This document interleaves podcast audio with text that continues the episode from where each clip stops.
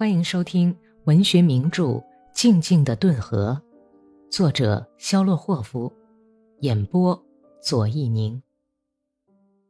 第七十七章，野战军指挥部决定在西南战线的舍威利地区上发动一次大规模的骑兵突袭战役，突破敌人的防线，使骑兵的大部队深入敌后，沿着战线挺进。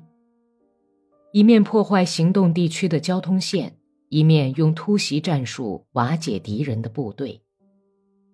对于成功的实现这一计划，指挥部寄予很大的希望。大量的骑兵部队在向指定的地区集中。利斯特尼茨基中尉所在的那个哥萨克团，也和其余的许多骑兵团一同调到这个地区来了。突袭战役本应在八月二十八日开始，但是因为下雨，延到了二十九日。从早晨起，全师就在一个宽大的进攻基地上列好队，准备冲锋。在右翼巴俄里的战线上，步兵正在进行佯攻，以便把敌人的火力吸引到自己这边来。一个骑兵师正向另外的方向佯动。前面目光所及的地方看不见敌人。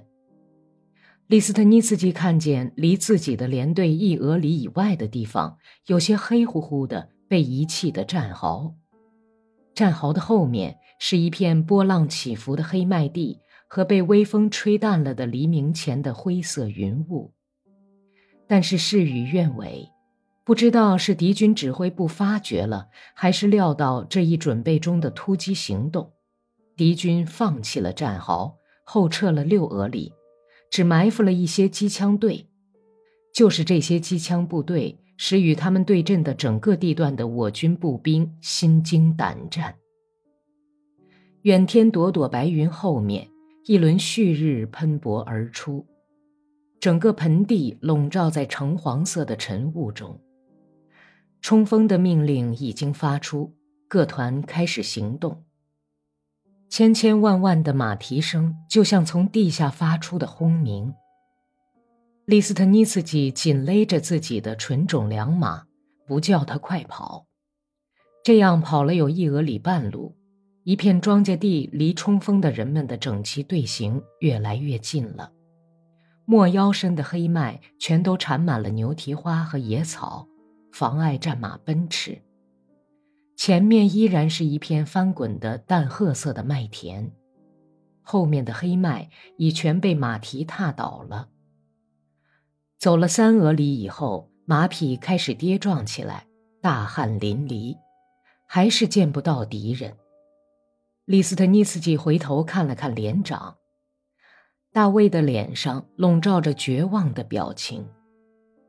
六俄里难以置信的艰难奔驰，耗尽了马力，有些马就在骑士的身下倒了下去。最有耐力的马也摇晃起来，使尽最后的力气在挣扎着跑。正在这时候，奥地利的机枪扫射起来了，他们不紧不慢，一排排的扫射过来。致命的火力撂倒了前面的几列人马。枪骑兵首先动摇了，策马后逃。规模空前宏伟的突袭战役，由于最高指挥部罪恶的疏忽，结果以彻底的失败而告终。有几个团损失了一半人马。利斯特尼茨基的团里死伤了约四百多列兵和十六名军官。利斯特尼茨基的坐骑被打死，他本人受了两处伤。头部和腰部，司务长切布特廖夫从马上跳下来，抱起利斯特尼茨基，放到自己的马鞍上，才逃了回来。师参谋长、总参谋部的上校格罗瓦乔夫照了几张突袭战役的快照，后来拿给军官们看。受伤的中尉切尔维亚科夫首先照他的脸上打了一拳，哭了起来。跑来的几个哥萨克把格罗瓦乔夫活活的打死，还对着尸体骂了半天，然后把他扔到倒沟里的垃圾堆里去。这次宏伟的突袭战役就这样耻辱的结束了。李斯特尼斯基从华沙的后方医院里写信给父亲，说他将利用养伤的假期回雅各德诺耶去看望他。老头子收到信以后，就独自关在书房里，直到第二天才愁容满面的从那里走出来。他命令尼基基奇把一匹走马套上马车，吃过早饭就到韦申斯克去了，给儿子电汇了四百卢布，还寄了一封短信：“我亲爱的孩子，我很高兴你受到了炮火的洗礼。”高尚人的封邑应该是在战场上，而不是在皇宫里。你太正直聪明，所以你不可能心安理得的去逢迎权贵。我们这个家族里还从来没有人有这样的品质。你的祖父就是为此失宠，才退隐到雅各德诺耶，既不希冀，也不指望皇上的恩典。祝你健康，耶夫该尼。希望你很快能恢复健康。你记着，在这个世界上，你是我唯一的亲人。姑母问候你，她很健康。关于我自己，没有什么可说的。你知道我是怎样生活的。前线的情况怎么会那么糟糕？真的就没有稍具头脑的人了吗？我是不相信报上的消息的，全是彻头彻尾的谎话。从以往的例子，我就深知这一点。叶夫盖尼，难道我们真的要输掉这场战争吗？我急切的盼望你的到来。关于自己的生活，老李斯特尼斯基的确没有什么可写的，他依旧过着那种一成不变的单调的生活，只是人工贵了，酒不好买了。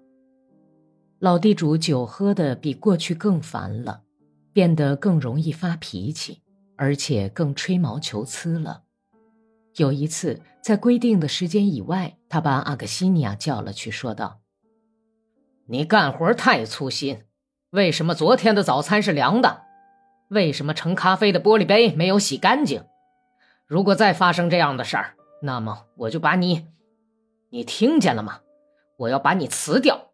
我是看不惯懒人的。”地主使劲儿挥了一下手，说：“你听见吗？我看不惯。”阿克西尼亚紧闭着嘴，突然哭了起来。尼古拉·阿列克谢耶维奇，我我的小女孩病了，请您暂时准我几天假，我不能离开她。她怎么了？她喘不过气来。是猩红热吗？哦，你这傻娘们儿，为什么不早说？哦，见你的鬼去吧！你这个糊涂的娘们儿，快去告诉尼基基奇，叫他套上车到镇上去请医生来，快点儿！阿克西尼亚赶快跑出去，老头子在他身后像打雷似的用低音大声骂道：“混蛋娘们儿，真是个混蛋娘们儿！”第二天早晨，尼基基奇把医生请来了。医生检查了已经失去知觉、发着高烧的小姑娘，也不回答阿克西尼亚的问题，直接走到老爷那里去。老爷站在前厅里接待了他，连手都没有伸出来。小姑娘怎么样？他马马虎虎的点点头，回答医生请安的话，问道：“是猩红热，大人。能治好吗？有希望吗？”没什么希望了，孩子就要死了，要考虑他的年龄。混蛋！老爷的脸都气红了。学校怎么教你的啊？赶快给我治好！他把惊恐的医生砰的一声关在门外，就在客厅里来回踱着步子。阿克西尼亚敲了敲门，走了进来。医生要求给他一匹马，送他回镇上去。老头子很迅速的用鞋后跟一转，转过身来，告诉他就说他是个笨蛋，告诉他没有给我把小姑娘治好以前，他不能离开这里，在厢房给他准备一间屋子。老头子挥舞着瘦骨嶙嶙的拳头喊道：“给他吃饱喝足，可是要走，休想！他猛然顿住，走到窗前，用手指头在窗上敲了一会儿，然后走到一张儿子小时候的照片前头，又向后倒退了两步，眯缝着眼睛看了半天，好像是不认识似的。小姑娘刚刚病倒的第一天，阿克西尼亚就想起了娜塔莉亚说的一句很悲痛的话：“你叫我流眼泪。”你早晚要受到报应。他断定这是上帝为了他那时羞辱娜塔莉亚而惩罚他。他为了孩子的生命担惊受怕，简直丧失了理智，糊糊涂涂的跑来跑去，什么事都不会做了。上帝真会把他抢走吗？这个可怕的念头固执的在脑子里打转儿。阿克西尼亚怎么也不能相信这会是真的，他竭尽全力不去相信他，他狂热的祈祷，请求上帝发最后的一次慈悲，保全孩子的性命。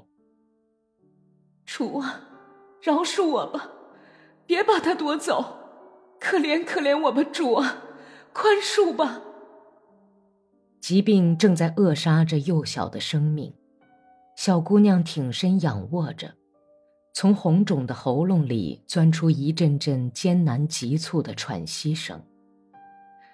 住在厢房里的镇上的医生每天来看视四次，晚上他总要在下房的台阶上伫立良久，抽着烟，凝视着秋夜冷冰冰的繁星。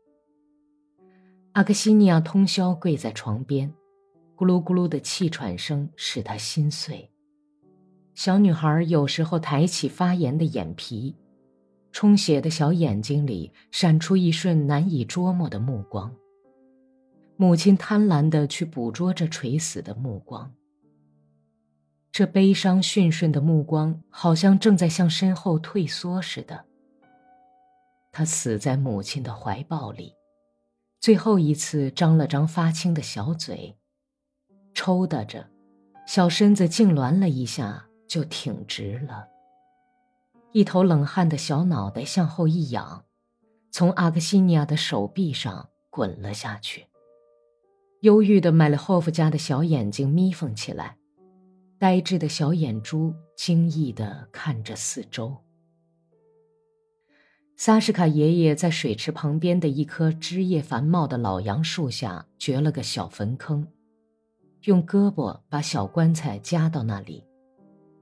他带着从来没有过的匆忙神情把它埋了，并且耐心地等待了很久，想等着阿克西尼亚从粘土堆起的小坟头上爬起来。